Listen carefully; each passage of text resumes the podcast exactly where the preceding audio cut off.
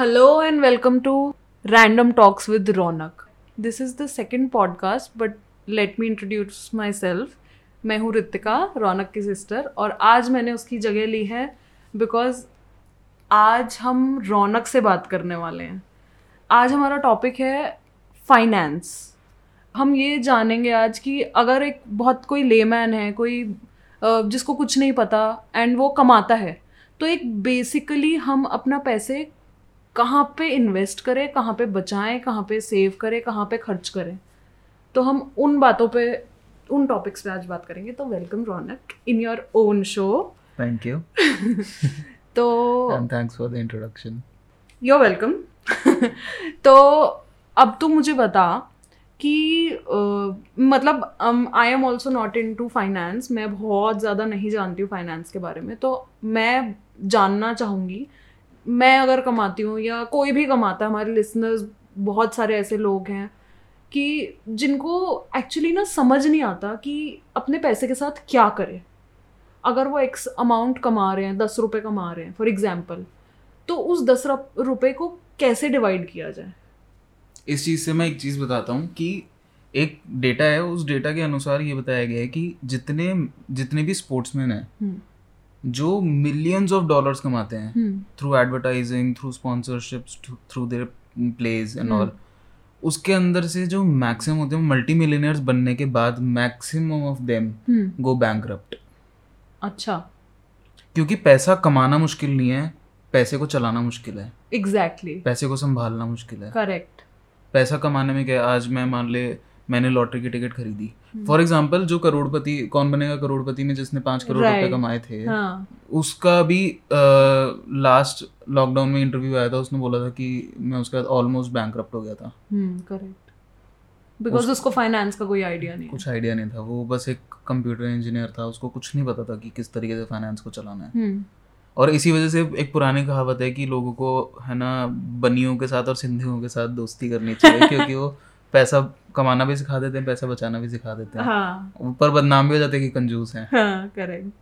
मतलब पर मुझे लगता है आ, आ, पैसे के मामले में भी तुमको ना किसी भी इंसान को आ, बहुत समवेयर इन मिडिल रहना चाहिए कि आ, कमा रहे हो कमाओ, लेकिन इतना भी मत बचाओ कि तुम अपनी लाइफ ही एंजॉय ना कर पाओ. तो वो तो रूल ऑफ थंब है ही. इसके अंदर अलग अलग तरीके होते हैं कि किस तरीके से आप अपनी खुशियां भी नहीं मार रहे और अपनी सिर्फ अपनी लाइफ की रिटायरमेंट होते हैं उसको नहीं सेव करना, हमें अपनी जनरेशंस के लिए सेव करना है. करेक्ट.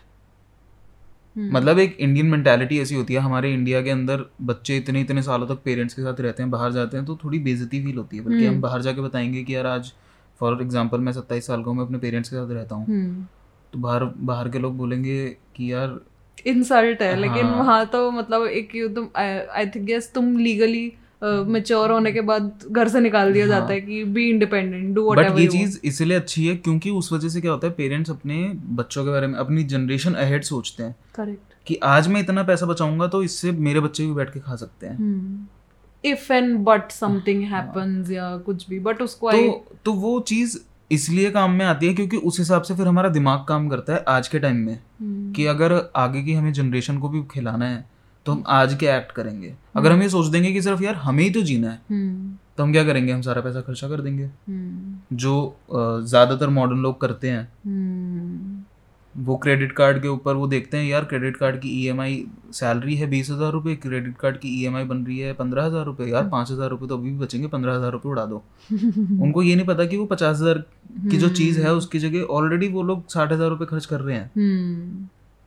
तो यही यही होती है फाइनेंशियल लिटरेसी, जो हमारे मॉडर्न एजुकेशन, फॉर्मल एजुकेशन में बहुत बुरी तरीके से मिसिंग है, जो पुराने के पुराने ज़माने के अंदर लोगों को पता होता था और वो प्रैक्टिकली सिखाते थे अपने बच्चों को.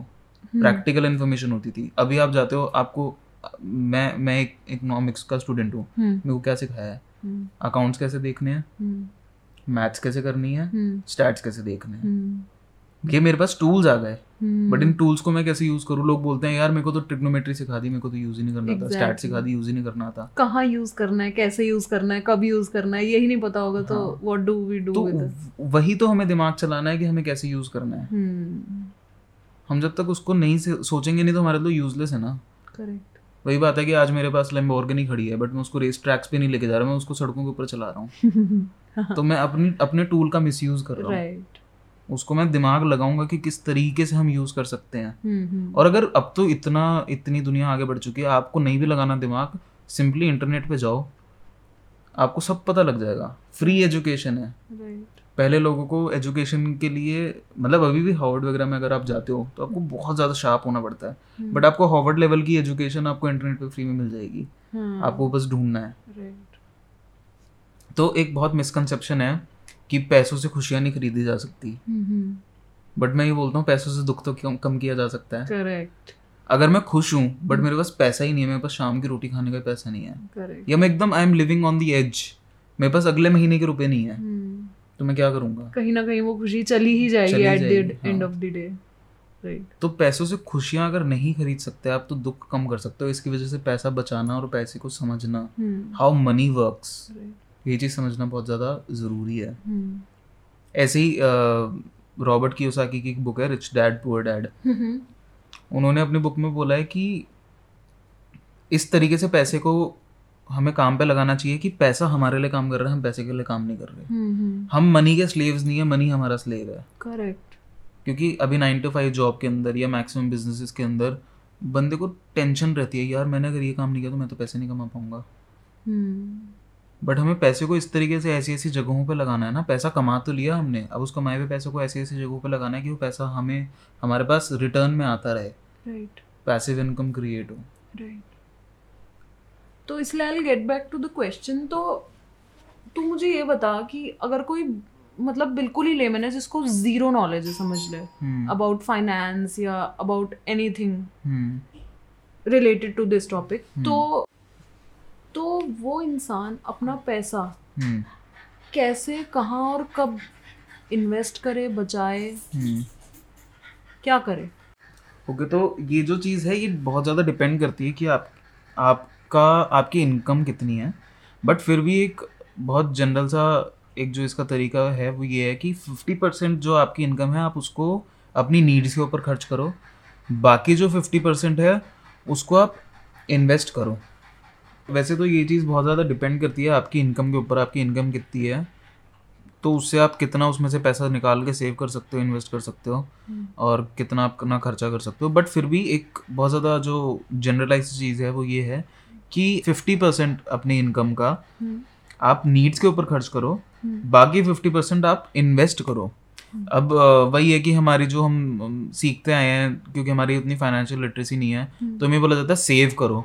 अब सेव अगर आप कर रहे हो तो सेविंग का मतलब है आप अपने बैंक अकाउंट में डाल दो। अभी के टाइम में तो ये करोगे, घरों में तो कोई भी नहीं रखता। जैसे लेडीज की आदत होती है अपने अलमारियों के नीचे, अलमारियों में इधर उधर, जैसे लॉकडाउन के अंदर लाखों रुपए निकले निकले थे। अब वो वही बात है कि उस टाइम पे तो मान लो उन्होंने वो लाख रुपए सेव किए।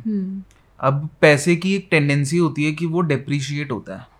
फॉर एग्जाम्पल, अगर आज हमारे पास सौ रुपए हैं, हमने आज आज की तारीख में सौ रुपए सेव कर दिए। सेव का मतलब है हमने उठा के अलमारी में रख दिए। आज से एक साल बाद ड्यू टू इन्फ्लेशन मैं उसके अंदर से, मतलब उन सौ रुपए की purchasing power ninety five rupees की रह जाएगी। वो पांच परसेंट डिप्रिशिएट होंगे। वो इन्फ्लेशन होता है। इस कंसेप्ट को बोलते हैं इन्फ्लेशन। इन्फ्लेशन का मतलब होता है कि जो बाइंग पावर है उस पर्टिकुलर अमाउंट ऑफ मनी की, वो कम हो गई।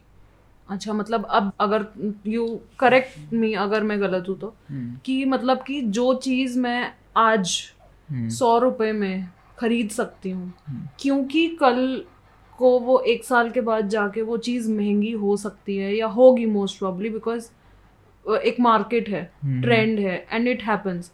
तो मतलब मैं वो चीज़, या तो उसकी चीज़ की क्वांटिटी कम खरीद पाऊंगी या शायद उससे थोड़ी कम क्वालिटी या कम वर्जन या व्हाटएवर यू से वो खरीद पाऊंगी। Am I right? क्योंकि वही मैं जो बता रहा हूँ कि सौ रुपए से आज जो हम चीज खरीद पाएंगे, अगले साल हमें उसके अंदर प्लस फाइव परसेंट करना पड़ेगा क्योंकि इन्फ्लेशन बढ़ गई। To buy that same thing. Exactly. या फिर हमें worth of ninety five rupees चीज मिलेगी। गॉट। तो ओवर द इयर्स, अब एक साल के लिए तो कोई सेव नहीं करता। hmm. लोग सेव करते हैं तो लॉन्ग टर्म के लिए सेव करते हैं, बीस तीस साल, पचास साल। स्पेशली इंडिया में किस लिए सेव करते हैं? घर खरीदने के लिए और अपने बच्चों की शादी कराने के लिए। But it is of no use.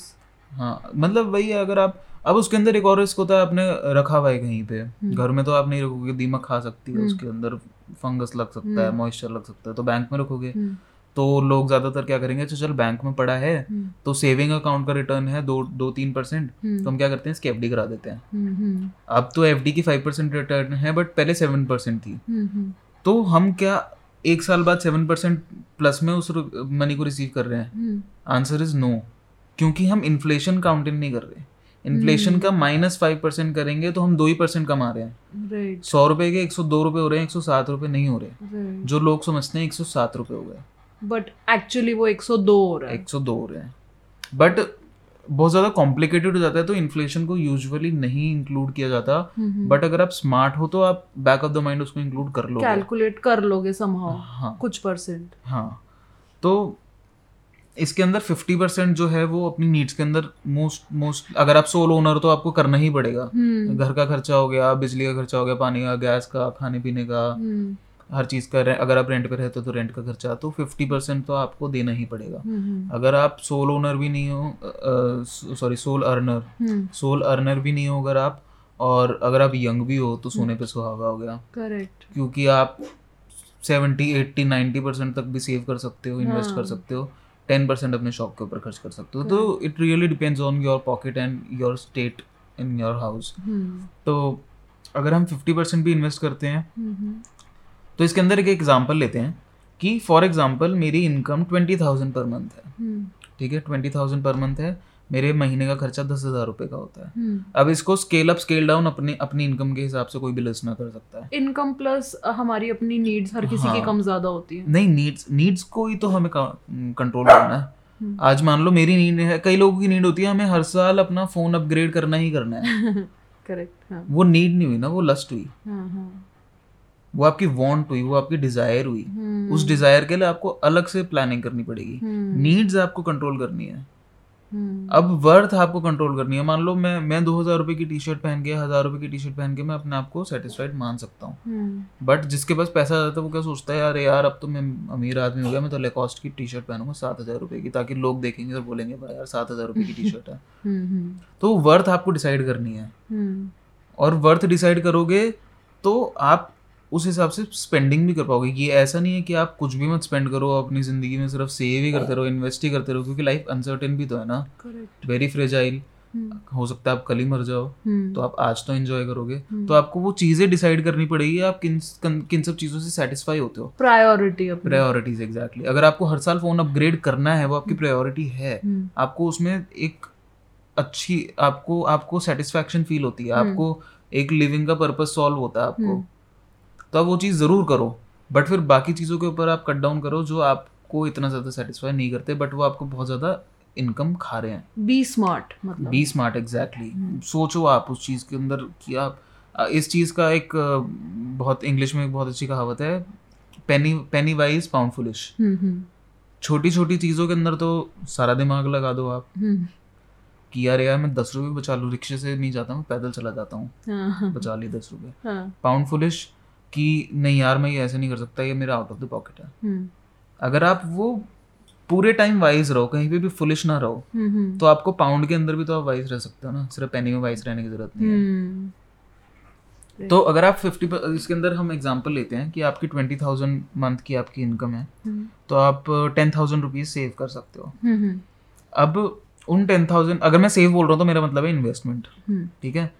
इसके अंदर अच्छा फर्स्ट फर्स्ट थिंग ये होती है कि जो बहुत ज़्यादा इकोनॉमिस्ट सजेस्ट करते हैं कि आपका जो पाँच महीने का जो फंड है उसका इक्विवेलेंट अमाउंट आपको एज इमरजेंसी फंड सेव करके रखना चाहिए। ओके, ठीक है। तो अगर मैं twenty thousand rupees per month कमाता हूँ तो छः महीने के एक लाख बीस हज़ार रुपये हो गए, तो उन एक लाख बीस हज़ार रुपये को मेरे को लॉकर में डाल के छोड़ देना है, उसके बारे में सोचना ही नहीं है, ठीक है। तो लॉकर में डालने का मेरा मतलब है अब उस केस में आप एफडी करा सकते हो, क्योंकि आपका पैसा कम भी नहीं हो रहा, आपको इन्फ्लेशन से ज़्यादा रिटर्न दे रहा है। तो आपका वो इमरजेंसी फंड है कि आपको मान लो अभी कोरोना के टाइम में कई लोगों की नौकरियां चली गई, तो उस इमरजेंसी के टाइम में आप कौन सा फंड यूज़ करोगे, तो वो फंड यूज़ करोगे। उसके बाद जो आपके पास पैसा बचता है उसके अंदर आपको ये फिफ्टी फिफ्टी रूल लगाना है. फिफ्टी परसेंट आपकी आप नीड्स के ऊपर खर्चा कर रहे हो, बाकी फिफ्टी परसेंट आप इन्वेस्ट कर रहे हो. ठीक है, तो वो इन्वेस्टमेंट के अब क्या क्या सोर्सेज हो सकते हैं, हम उन सब चीज़ों के ऊपर बात करेंगे. अच्छा एक second, I would want to cut you यहाँ पे. अब जैसे कोई इंसान अगर जैसे सुनेगा तो वो ये सोचेगा कि यार अगर मैं अपना छः महीने का पैसा मैं इमरजेंसी फंड में डाल दूंगा तो मैं अपना खर्चा कैसे चलाऊंगा. फॉर एग्जाम्पल मतलब जैसे जो हम बात कर रहे थे कि हर महीने का फिफ्टी परसेंट हमें अपनी बेसिक नेसेसिटी पे ख़त्म करना है, तो उस छः महीने का जो बेसिक नेसेसिटी का खर्चा या जो भी हमें चाहिए फंड वो कहाँ से आएगा. तो वो जो fifty sorry twenty thousand rupees है उसके अंदर से आपने फिफ्टी परसेंट सेव किया, टेन थाउजेंड आपकी नीड्स के ऊपर चले गए, बाकी जो दस हज़ार रुपये बच रहे हैं आप उसकी एफडी कराओ ना जब तक वो एक लाख बीस हज़ार नहीं हो जाते. Okay okay. तो मतलब तू ये कहना चाह रहा है कि जो हमारा सेकेंड हाफ मतलब जो हमारी इन्वेस्टमेंट का फिफ्टी थाउजेंड था जिसमें हम कुछ सेव कर रहे थे, आ, कुछ इन्वेस्ट कर रहे थे अलग अलग जगहों पे अलग अलग तरीके से, उसको सिंपली एक जगह पे रख दिया जाए एज एन ऐसी जगह पे इन्वेस्ट ना किया जाए जहाँ से निकाल ना पाए, क्योंकि इन्वेस्टमेंट करने के बाद अगर आपको कहीं से इंटरेस्ट मिल रहा है तो आप एकदम से नहीं निकाल सकते वो पैसे, पर एफडी तोड़ी जा सकती है. हाँ मतलब लिक्विड होना चाहिए, लिक्विड होना चाहिए कि आप कभी भी उसको एक्सेस कर पाओ. वो तो वैसे भी होगा ना, आप एक लाख बीस हज़ार रुपये तो आप लैंड, क्योंकि लैंड ही होती है जो इतनी ज़्यादा लिक्विड नहीं होती, उसके अलावा आप कहाँ इन्वेस्ट कर सकते हो. स्टॉक, बॉन्ड्स, म्यूचुअल फंड्स, इन तीन चीज़ के अलावा आप कहाँ कर सकते हो.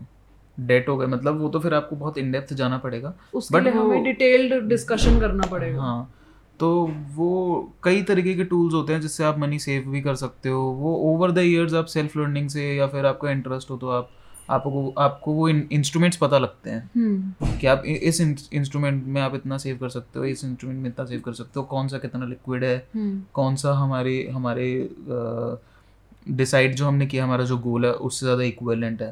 अब इसके अंदर बहुत ज़्यादा मेजर पार्ट ये भी होता है कि आपको गोल डिसाइड करना है कि मैं एकदम ऐसा आंख बंद करके नहीं इन्वेस्ट कर रहा कि यार चलो अब किसी का मैंने पॉडकास्ट सुन लिया फिफ्टी परसेंट मेरे को इन्वेस्ट करना, मैं फिफ्टी परसेंट जिंदगी भर इन्वेस्ट करता रहा हूँ. उस फिफ्टी परसेंट का आपको करना क्या है वो भी तो डिसाइड करना है ना कि आप वो इन्वेस्ट कर क्यों रहे हो, बचा क्यों रहे हो. हाँ, क्योंकि वो पर्पस नहीं होगा लाइफ के अंदर तो हम नहीं करेंगे उसको, समवेयर डाउन द लाइन हम उसको छोड़ देंगे. उससे तो अच्छा आप उसको जैसे खर्च करते हो आप उसको वही करके अपनी रोज की खुशियाँ मना लो, वो ज़्यादा बेटर है. तो मेरे लिए इम्पोर्टेंट है कि मैं जब रिटायर होऊंगा तो मेरे पास इतना फंड होना चाहिए कि कि मैं मेरे को रिटायरमेंट के बाद ये टेंशन ना लेने पड़े कि अब मेरे पास यार सोर्स ऑफ इनकम नहीं है. हुँ. तो मेरा मेरा जो गोल है वो मेरी रिटायरमेंट है. हुँ. आज मैं ट्वेंटी सेवन ईयर्स का हूँ बट मैं इन्वेस्टमेंट कर रहा हूँ ट्वेंटी फाइव ईयर्स से, तो मेरे पास साठ साल तक कितना रुपये इकट्ठा होगा कि मैं उससे अपनी आगे की ज़िंदगी चला सकता हूँ. तो उसी हिसाब से आपको सबसे पहले अपना जो पहले इमरजेंसी फंड आपको क्रिएट करना है अपने fifty percent fifty percent save करके. जब आपका इमरजेंसी फंड क्रिएट हो जाएगा आपने उसकी एफडी बना दी, कुछ भी करके रख दिया आप, मतलब उसको अब छेड़ना नहीं है आपको, सिर्फ इमरजेंसी में ही छेड़ना है. अब फर्ज करो आपकी इनकम बढ़ गई तो उस हिसाब से आपको इमरजेंसी फंड भी आपको इंक्रीज करना है. ठीक है, तो वो अलग हो गया. अब उसके बाद आपके जो फिफ्टी परसेंट हमारे अगले महीने से मेरे पास मान लो सेव होने लग गए, दस हज़ार रुपये सेव होने लग गए, तब उन दस हज़ार रुपये का हमें क्या क्या करना है. तो उसके बहुत सारे ऑप्शंस हैं मार्केट में अवेलेबल. अब आ, पहले के टाइम में जो सबसे ज़्यादा अच्छी इन्वेस्टमेंट मानी जाती थी वो लैंड, रियल एस्टेट मानी जाती थी. बट अब रियल एस्टेट इंडिया में स्पेशली इतनी ज़्यादा आउट ऑफ हैंड्स हो चुकी है, वो इतनी ज़्यादा बढ़ चुकी है, इतनी महंगी हो चुकी है कि अब उसके अंदर हर कोई नहीं इन्वेस्ट कर सकता. बट उसके भी वेज हैं, वो मैं आगे बताऊंगा कि किस किस तरीके से हम रियल रियल एस्टेट के अंदर कम पैसों के अंदर इन्वेस्ट कर सकते हैं. But for but for now हमारे पास जो ऑप्शंस बचते हैं वो बचते हैं एक तो स्टॉक मार्केट, और स्टॉक uh, मार्केट के अलावा हम अपने साइड हसल्स क्रिएट कर सकते हैं. साइड हसल्स क्या होते हैं कि uh, आप कोई ऑनलाइन बिजनेस स्टार्ट कर सकते हो. ठीक है, आप कोई एक ऐसी चीज़ मतलब आप क्रिएटिव चीज़ वो कर सकते हो जिसमें आपके पैसे नहीं लग रहे. ठीक है, साइड हसल क्रिएट हो गया. वो आपको इसकी मेंटेनेंस लग रही है तो मेंटेनेंस जो उन दस हज़ार रुपये बच रहे हैं वो आ, उससे आप चला सकते हो. बट वो वो भी डिपेंड करता है बहुत ज़्यादा पर्सन टू पर्सन आपको करना चाहिए, आइडियली आपको कोई ना कोई इस टाइप का बिजनेस क्रिएट करना चाहिए जो आपको बस एक flow of the flow of income आपका आता रहता है, उस आपको दिमाग में लगाना आ, तो उसके अलावा बट सबसे ज़्यादा जो स्मार्ट चीज़ है वो ये चीज़ है कि आप स्टॉक मार्केट में इन्वेस्ट करो। अब मैं स्टॉक मार्केट आज के टाइम में क्यों बोल रहा हूँ, हो सकता है कि पाँच साल बाद इरेलीवेंट हो, but currently it is very relevant, क्योंकि इंडिया के अंदर सिर्फ पाँच छः percent of the population is currently investing in stock market. Mm-hmm. So we have ninety-five percent of the, of the potential left. Mm-hmm. वो जब ninety-five percent जब market में कूदेंगे तो आप ये सोचो कि मार्केट कितना ज़्यादा बढ़ जाएगा. Correct. तो आप बहुत अर्ली ऑन स्टॉक मार्केट के अंदर घुस रहे हो. Mm-hmm. अब स्टॉक मार्केट के अंदर घुसने के भी बहुत सारे तरीके हैं. Mm-hmm. आप या तो डायरेक्टली मार्केट में जाकर स्टॉक खरीद सकते हो, hmm. बट वो बहुत ज़्यादा ट्रिकी होता है और उसमें आपको बहुत ज़्यादा चीज़ें सीखनी पड़ सकती है. You need a good knowledge I guess उसमें जाने के लिए. कम से कम भी तीन साल तो मैं बोल के चलता ही हूँ कि तीन hmm. साल आपको सीखना पड़ेगा, क्योंकि स्टॉक मार्केट इज अगर वो आपको राजा बना सकता है तो रंक भी बना सकता है. करेक्ट. जुए की तरह है. जू हाँ जुए की तरह है. मतलब अगर आप उसको सीधा जाके पैसा इन्वेस्ट कर रहे हो किसी के टिप के ऊपर तो वो जुआ है. हाँ. अगर आप स्टडी करके कर रहे हो समझ के तो वो बिजनेस है. अब इसके अंदर भी दो तरीके की स्टडी होती है, वो भी कभी हम किसी और पॉडकास्ट में करेंगे, वो और ज़्यादा इन डिटेल है, टेक्निकल एनालिसिस और फंडामेंटल एनालिसिस. बट एक लेमैन के लिए सबसे आसान तरीका, एकदम आसान तरीका स्टॉक मार्केट में इन्वेस्ट करने का है S I Ps, systematic investment planning. Okay. उसके अंदर क्या होता है कि एस आई पी जो होती है, आप हर महीने एक अपना जो एक्स अमाउंट ऑफ मनी है आप स्टॉक मार्केट में पुट करते जा रहे हो. hmm. तो उससे क्या होता है कि अप्स एंड डाउन्स जो हैं स्टॉक मार्केट के hmm. वो एवरेज आउट हो जाते हैं. ओके. okay. क्योंकि आप हर महीने एक एक्स अमाउंट जैसे दस दस हज़ार रुपये आपके पास जो सेव हो रहे हैं वो डालते जा रहे हो डालते जा रहे हो डालते जा रहे हो. hmm. तो आपने स्टॉक मार्केट के हाईज में भी खरीदा है, hmm. लोज में भी खरीदा है. hmm. अब स्टॉक मार्केट का कंसेप्ट क्या होता है, hmm. एक लेमैन टर्म्स में बता देता हूँ कि आप एक कंपनी की ओनरशिप ले रहे हो. ठीक hmm. है ना. तो अगर किसी कंपनी का स्टॉक पचास रुपए चल रहा है hmm. तो उस कंपनी में पचास रुपए का मालिक बन गया मैं. ठीक hmm. है. hmm. उस स्टॉक की जो प्राइस है वो अप डाउन होती रहती है depending upon the demand and supply of that particular stock. ठीक है. तो अब वो जो स्टॉक है मैंने एस आई पी करी है. hmm.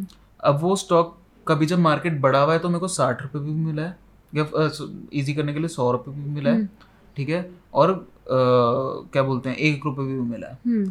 बहुत ज्यादा मैंने लंबा चौड़ा एग्जांपल दे दिया, बट एग्जांपल के लिए बट वैरी कर सकता है. हाँ. इतना तो मेरी एवरेज तो पचास रुपये हो गई ना. hmm. मैंने पचास रुपये पे उसको लिया हुआ है. ठीक है. तो मेरी एवरेजिंग हो गई है उसके अंदर. hmm. तो इससे क्या होता है कि हम अप्स एंड डाउन से बच जाते हैं, रिस्क hmm. बहुत ज्यादा मिनिमाइज हो जाता है. hmm. और इसके अंदर अगर हम बैक टेस्टिंग करें, hmm. बैक टेस्टिंग का मतलब है पुराने डेटा के ऊपर हम निकालें कि अगर हम एस आई पी करते हैं hmm. तो ऑन एन एवरेज हमें पंद्रह सोलह परसेंट रिटर्न मिल जाता है, जो बहुत ही हैंडसम रिटर्न है. F hmm. डी का रिटर्न पाँच परसेंट है, स्टॉक hmm. मार्केट का रिटर्न एस आई पी के थ्रू पंद्रह परसेंट है hmm. आज के टाइम पे. तो जैसे मान लो जिस इंसान को स्टॉक मार्केट की भी नॉलेज नहीं है, hmm. तो अगर वो सोच रहा है मैं इस पर इन्वेस्ट करूँ, hmm. तो अब हज़ारों कंपनियाँ हैं मार्केट में. hmm.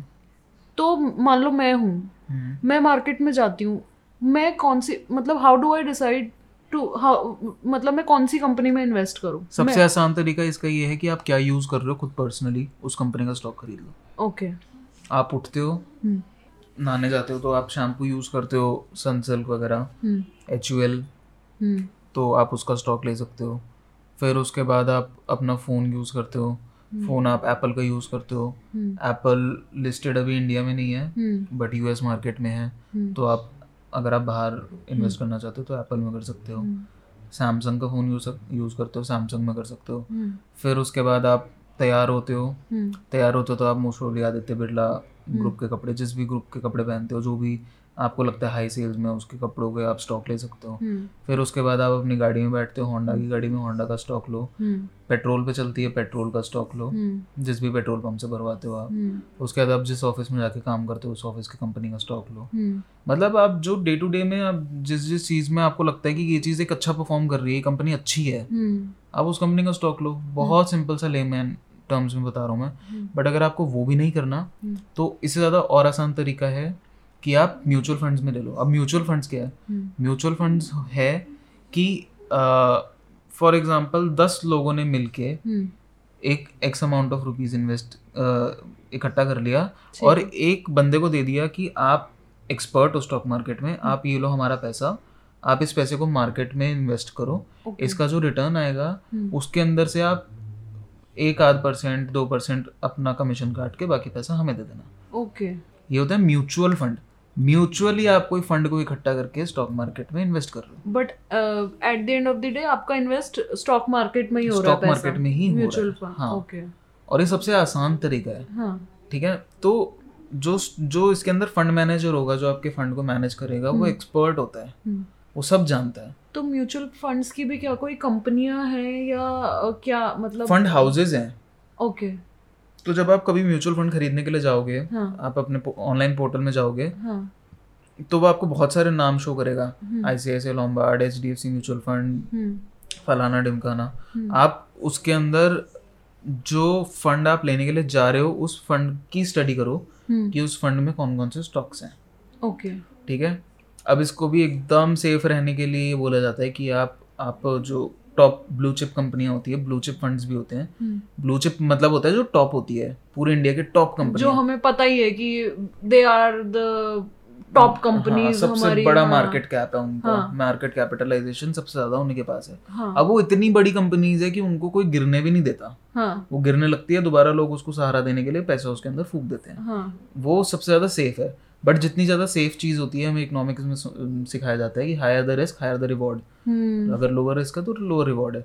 तो जो मैं बोल रहा हूँ पंद्रह परसेंट का रिटर्न आता है, वो हो सकता है ब्लू चिप के अंदर आपको बारह तेरह परसेंट का मिले, बट वो भी हैंडसम रिटर्न है, ठीक है।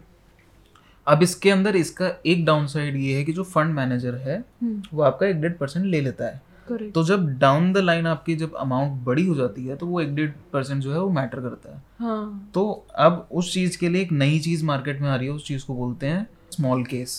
अच्छा। स्मॉल केस क्या है कि स्मॉल केस के अंदर आपको बने बनाए पोर्टफोलियोज होते हैं, उन पोर्टफोलियो के अंदर आपको जाके पैसा देना है।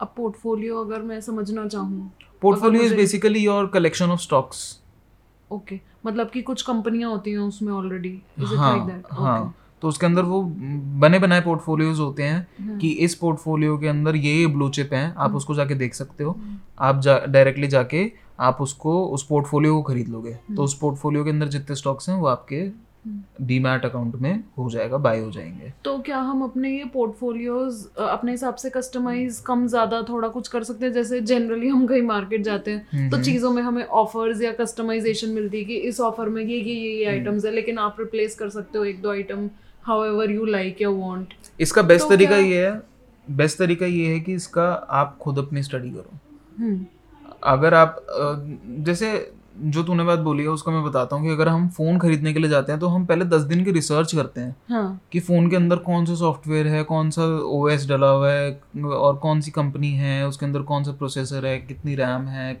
इनफैक्ट स्क्रीन का रिफ्रेश रेट कितना है, वो कितने टाइम में चार्ज होता है, मतलब हजारों चीजें देख लेते हैं उसके अंदर। बट बट वो डेप्रिशिएटिंग एसेट है, आज हमने पचास हजार रुपये का फोन लिया, वो तीन साल बाद पांच हजार रुपये का भी नहीं बिकता बाजार में। बट जब हम पचास हजार रुपए का स्टॉक लेने के लिए जा रहे हैं जो आज से तीन साल बाद डबल भी हो सकता है, पचास हजार के एक लाख हो सकते हैं, उसके अंदर हम क्यों नहीं स्टडी कर सकते? राइट। तो अपनी स्टडी करो, उस कंपनी को पहचानो, उसका बिजनेस पहचानो, उसका प्राइस पहचानो कि क्या वो वर्थ है कि नहीं है, उस हिसाब से इन्वेस्ट करो। कुछ दिन इन्वेस्ट करके बिफोर लाइक जल्दी बाजी करने के कि हमें इन्वेस्ट करना है, हमने नया नया सीखा, नया नया सुना, हाँ. उससे बेटर है कि दस बारह दिन पंद्रह दिन उस चीज पे स्टडी करके, रिसर्च करके, and we have dedicated channels, थोड़ा बहुत देख के कुछ तो भी समझ आ ही सकता है, बिकॉज वो भी काफी हद तक इन्फॉर्मेशन दे, देते हैं। जैसा मैं देखती हूँ, जैसे अगर मेरे घर में मेरे फादर या तू देखता है तो थोड़ा बहुत यू अंडरस्टैंड, तो आई गेस इतना भी डिफिकल्ट नहीं है अगर आप घुसने जाओ या समझने जाओ तो। अब यार पुरानी बात बोलते ही है ना कि जब तक आप दरिया के अंदर छलांग नहीं मारोगे तो आपको तैरना नहीं आएगा, तब तक आपको ये भी नहीं पता चलेगा कि वो कितना गहरा है, कितना गहरा है। या या ऐसा भी बोला जाता है कि हनुमान जी की पूंछ पे आग लगी तब उन्होंने लंका जला दी थी, हाँ. मतलब आपके पास वो पावर है, और ऐसा कुछ रॉकेट साइंस नहीं होता। आप आराम से कुछ सीखने के लिए जाओगे तो आप सीख सकते हो, आपको थोड़ा सा टाइम और थोड़ा सा इंटरेस्ट इन्वेस्ट करना है, पेशेंस आई गेस सबसे ज्यादा इम्पोर्टेंट होता है। एग्जैक्टली, क्योंकि मनी से ज्यादा इन्वेस्ट आप अपना टाइम और अपनी नॉलेज कर रहे हो, आप पहले अपने आप को ग्रो करो, फिर अपना मनी तो ग्रो कर पाओगे ना, तो इसका सबसे आसान तरीका ये है कि मॉक ट्रेडिंग नाम की एक चीज होती है. okay. कई सारी मार्केट में ऐसी एप्स है. hmm. आप उसके अंदर फिजिकल शेयर्स नहीं बाय करते, hmm. अपना पैसा एक भी नहीं लगाते, बट hmm. उसके अंदर आप mock mock in the sense कि आप आपको वर्चुअल मनी दे दिया जाता है. okay. कि आपके पास दस लाख रुपए हैं वर्चुअली, hmm. आप उन दस लाख रुपए से किस तरीके से स्टॉक को बाय करोगे, और वो चलते हैं एकदम लाइव मार्केट रेट्स के ऊपर. hmm. तो आप उसके अंदर आप टेस्टिंग करके देख, देख सकते हो कि मैंने कितना सीखा. Okay okay. तो इन दस लाख रुपए के क्या मैंने कुछ इसके अंदर बचाया या कुछ गवाया.